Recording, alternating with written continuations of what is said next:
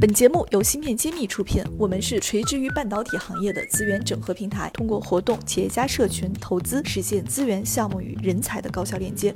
关注芯片揭秘公众号，我们与你共创国潮新生态。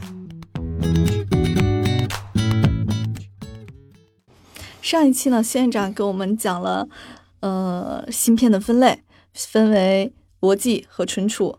然后逻辑里面呢，又分数字芯片和模拟芯片。我帮大家来回忆一下。然后那个模拟芯片其实是最难的芯片，里边又有最难的模拟芯片里面最难的叫射频芯片，对吧？因为射频芯片，我们就讲到了说，通讯芯片是射射频芯片的一个比较大的一个分支。那通讯芯片就和我们今天的四 G、五 G。这些通讯相关的一些应用场景是非常有相关的。那谢老师上次留了一个关子，说我们这期好好的讲一下通讯芯片是怎么回事儿。那请谢院长给我们再科普一下。好的，我们今天继续讲我们通讯中所用的射频芯片，叫 Radio Frequency，也称 RF 芯片。说到 RF 芯片的话，就不得不讲一下我们今天主流的制造技术。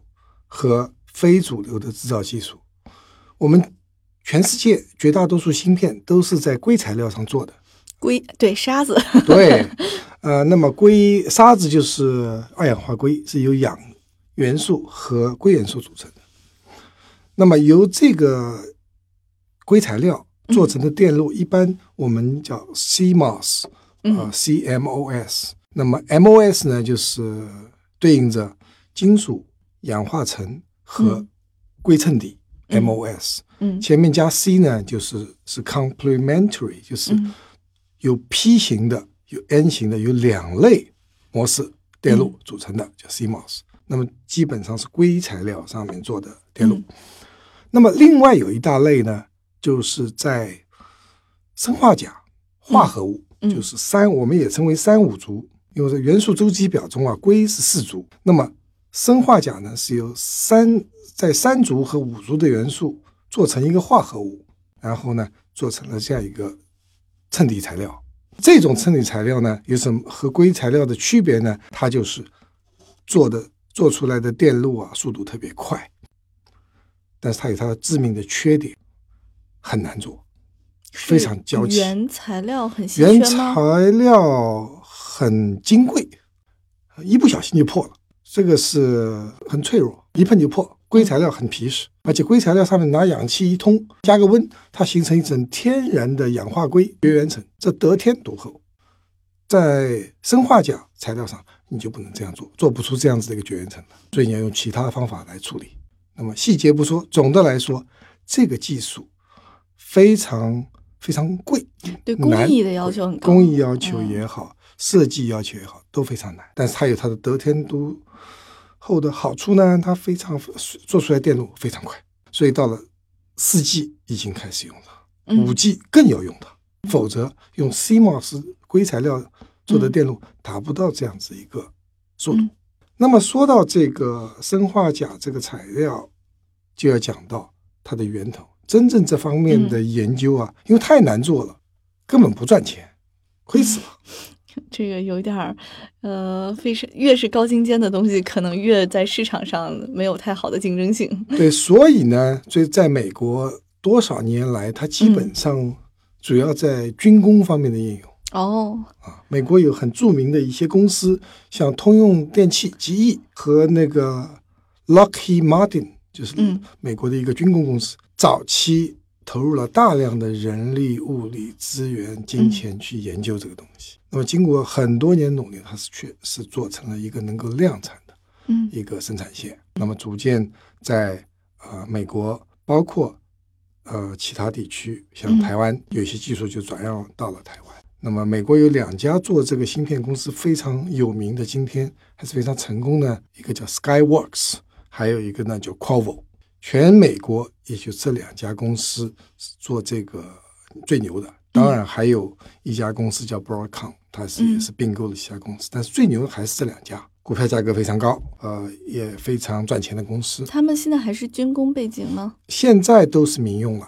哦，这两家公司绝对绝大多数产品，因为军工其实没有太大的量，所以它我们今天中国也在推广军民融合。其实美国在早年一直在做这种军转民的应用啊，就是开始军用，但是一旦成熟了，过了多少时间解密，它就开始到民用，和我们今天所说的军民融合很相近。其实中国在这个历史上，呃，很多军工的单位，无论是研究所还是还是公司或者生工厂，也在这方面的有研究，但是一直没有做成民用化，还是做的。比较少，那么美国早早就做了这样的工作，所以今天台湾有两家公司非常有名的呢，能够做生化钾的代工。中国很多做射频芯片的四 G、五 G 芯片的公司呢，都选择在台湾代台湾这两家公司做代工。这两家公司为什么这么有渊源，能做这么细分又这么难的这个领域呢？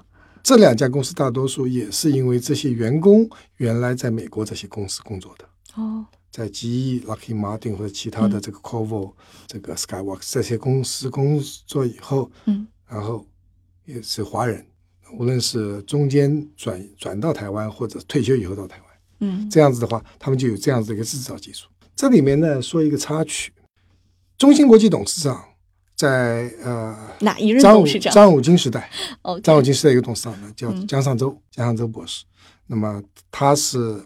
清华的高材生对集成电路非常有情怀，所以他是支持中芯国际在上海落地。当时他是上海市，如果没记错的话，上海市政府的副秘书长。哦，他引进了中芯国际。二零零一年，这个您当时面试的事情还跟我们在前几期讲过。对对对，那时候他还不是董事长，他只是作为政府官员引进了中芯国际落地长江。但后来呢，他成为了中芯国际董事长。那么在成为中芯国际。董事长之后呢，他就继续支持中芯国际呢，从我们呃上海到北京十二寸厂，在上海又建十二寸厂，在全国布局呢，它是起了很大作用的。但有一次他就跟我说：“他说小谢啊，今天中芯国际八寸厂那么多，十二寸厂那么多，我都放心了。中芯国际的，嗯，就是硅技术，就 CMOS 这个技术啊，没有问题了，已经很成熟，很成熟。嗯，我还有一个心愿。”嗯，没有没有完成。嗯，那我就说，还有什么心愿？一马平川，就继续往下做，越做越小，越做和那个英特尔越像。嗯，这就就做成那个九十纳米、六十五纳米、四十纳米、二十八纳米往下走呗。他说我们没有三五族的芯片工厂。哎，我想也对啊。他说我的心愿就是中国要有一条专业的。那个生化钾代工厂，这是在什么时候提出来的？应该在啊七八年前吧。嗯，应该是那个时候是我还在中芯国际做副总裁的时候。嗯，说你们这一代有责任，要要努力推荐推动这件事情，让中国也有生化钾。那生化钾这个技术很好，下一代还有更先进的、更高速的磷化铟、氮化钾，这是未来的技技术更高频率的这个射频电路，所以这个射频电路呢非常非常重要，因为你往下走，呃，我们就必须要有，如果没有的话就靠进口。今天中兴通讯就需要这样子的芯片，要做基站，要做手机，里面都是需要这样子的射频芯片，需要有三五族或者是砷化钾、磷化铟、氮化钾这样子的这个材料做的射频电路。比如说，我们现在中国还没有能代工生产，呃，这个三 G、四 G、五 G 这样的通信芯片的产线，有在努力，有在投资，有在研发，但是还没有真正能够商用的这样子的代工厂。很多地方都在都在努力，呃，无论是在投入还是在研发，嗯，在这个过程中，那我想，呃，不远的将来一定会有。嗯，那刚刚您又提到了有另外几种材料，那这些材料中国有做布局吗？有啊，现在比如说我们中国有一家非常有名的上市公司叫三安光电，哦，它是厦门的公司，嗯，应该去那个在 A 股上，哦，当然也是很火的公司，它的股票我不懂，我也不说，但是它的技术是是比较超前的，就在中国，它首先它最早是做 LED。